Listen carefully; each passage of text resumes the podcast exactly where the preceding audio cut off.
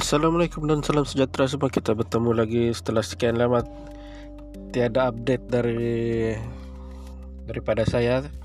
Dan kali ini saya akan memberikan beberapa input lah.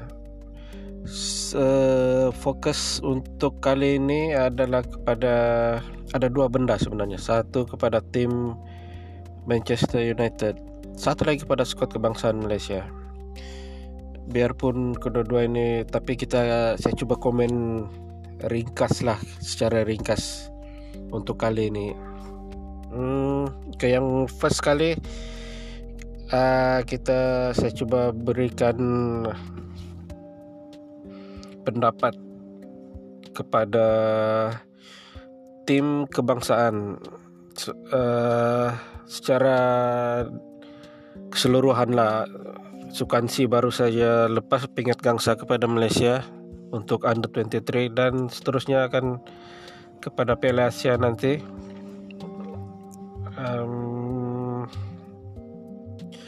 untuk aksi Sukansi Under 23 ini jelaslah berapa nama besar dalam nama besar untuk skuad bawah 23 ini ada yang positif ada yang negatif yang saya lihat kepada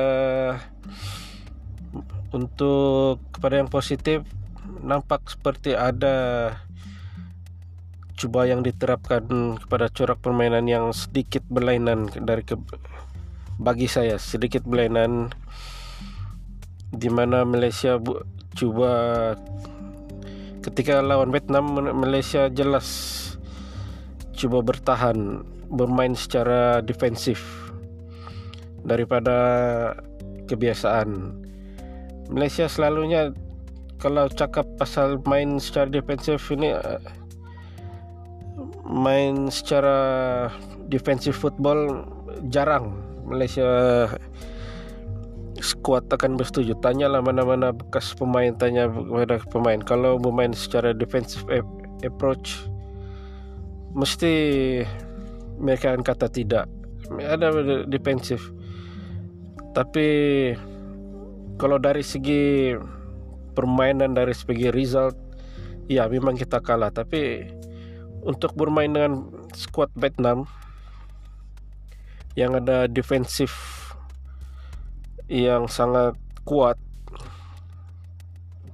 ini yang mereka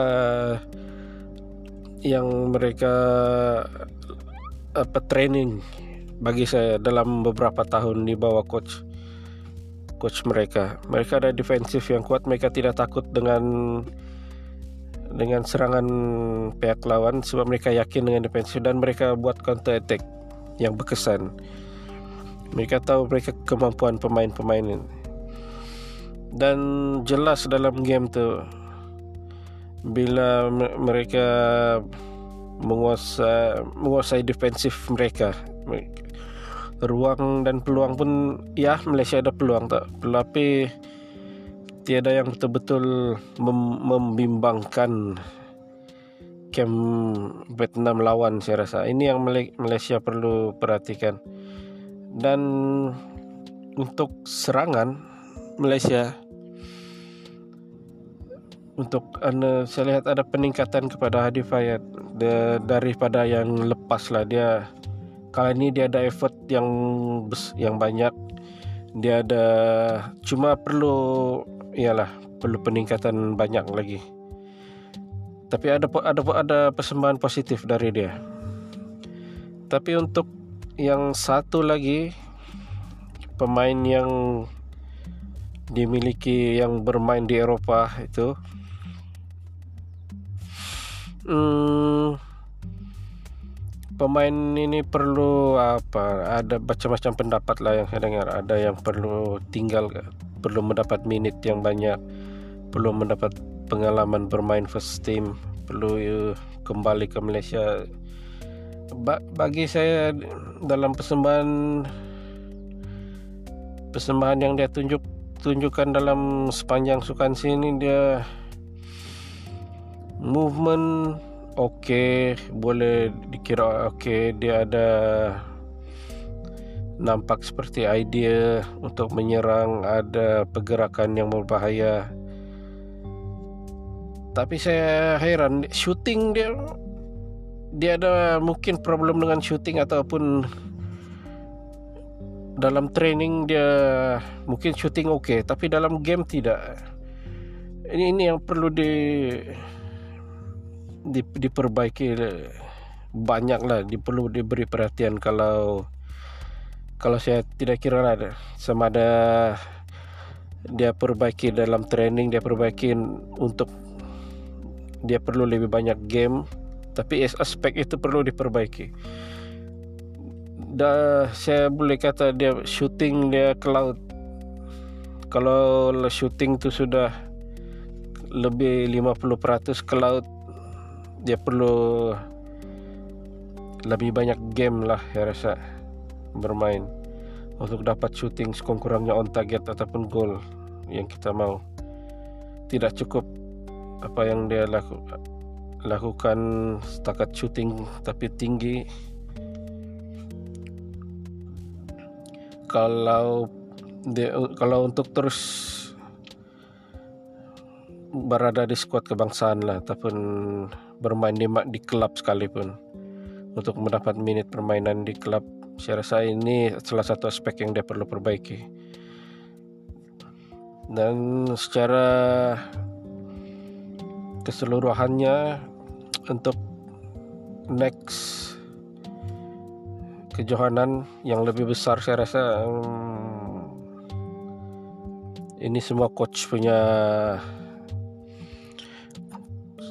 coach yang sepatutnya pilih lah. Tidak kira lah di Paula bermain. Mungkin coach sendiri mau melihat siapa yang benar-benar berhak berada di situ.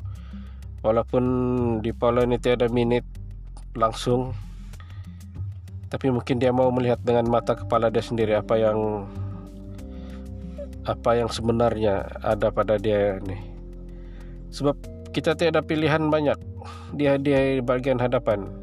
Untuk untuk posisi nomor 9 itu tidak ada pilihan banyak sebenarnya.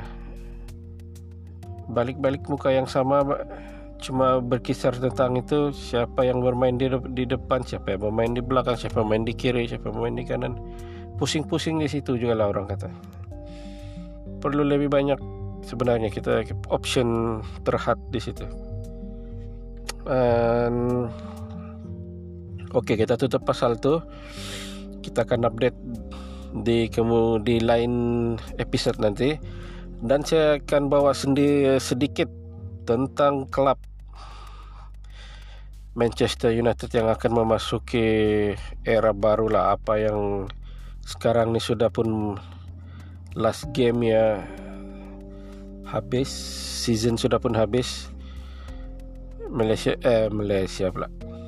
Manchester United berada di kedudukan ke-6 yang dan untuk RAF season yang sudah dihabiskan ni saya rasa RAF buka fokus dia sebenarnya saya merasakan dia lebih kepada untuk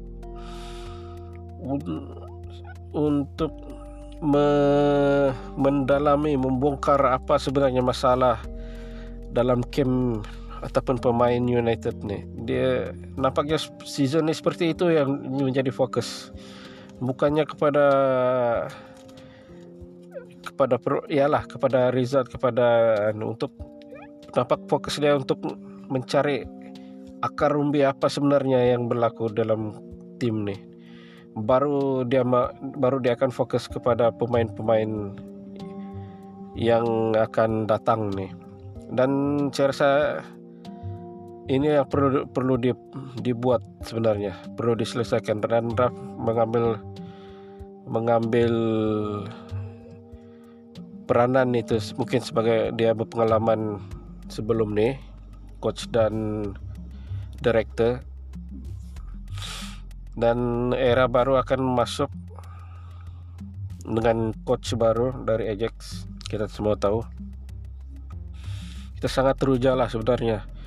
Tidak kira lah siapa ya pemain yang akan pergi siapa yang stay. Tapi beberapa pemain itu yang memang jelas lah times times up lah orang orang kata. Dia perlu banyak pemain yang perlu tinggalkan Cam United. Banyak peluang sudah diberi, diberikan. Dan pemain yang sudah habis kontrak itu pun ya lebih kurang 10 pemain yang akan habis kontrak plus beberapa pemain yang saya rasa seperti Anthony Martial uh, beberapa lagi pemain saya rasa kalau mereka masih tidak saya rasa bukan masih lagi mereka dia boleh mencari klub lain lah saya rasa. Cukup masa yang sudah diberikan. Sebenarnya masalah ini berpunca dari pemain sendiri lah saya rasa. Dan bot buat pemain yang terlalu sebelum nilai ya saya rasa terlalu terlalu backup pemain satu masalah nomor satu. Buat yang terlalu memberi ruang kepada pemain dari berbanding kepada juru latih untuk buat keputusan sehingga kan sehingga kan jurati jurati sebelum ini tidak tidak mempunyai kuasa yang besar lah kepada pemain kerana mendapat backup daripada pengurusan yang lebih atas. Dan yang kedua saya rasa gaji United terlalu menumpukan kepada memberikan gaji yang terlalu besar kepada pemain-pemain yang tidak yang tidak perlu sebenarnya untuk mendapat bukan kata belum belum layak lah mendapat. Kalau kita lihat sejarah United pemain yang tidak layak untuk anu ber, sudah pun mendapat gaji yang terlalu besar. Membuatkan mereka ini tid, uh, tidak tidak begitu mempunyai DNA itu kita tahu United ini macam mana Manchester nih sebelum nih ini masa saya rasa masalah daripada pengurusan yang sebelum nih terlalu memberikan ruang yang terlalu besar kepada pemain ini sehingga menjadi apa orang kata bigger than the club kita harus bermula kembali dengan pemain-pemain yang betul-betul mau berjuang di atas padang.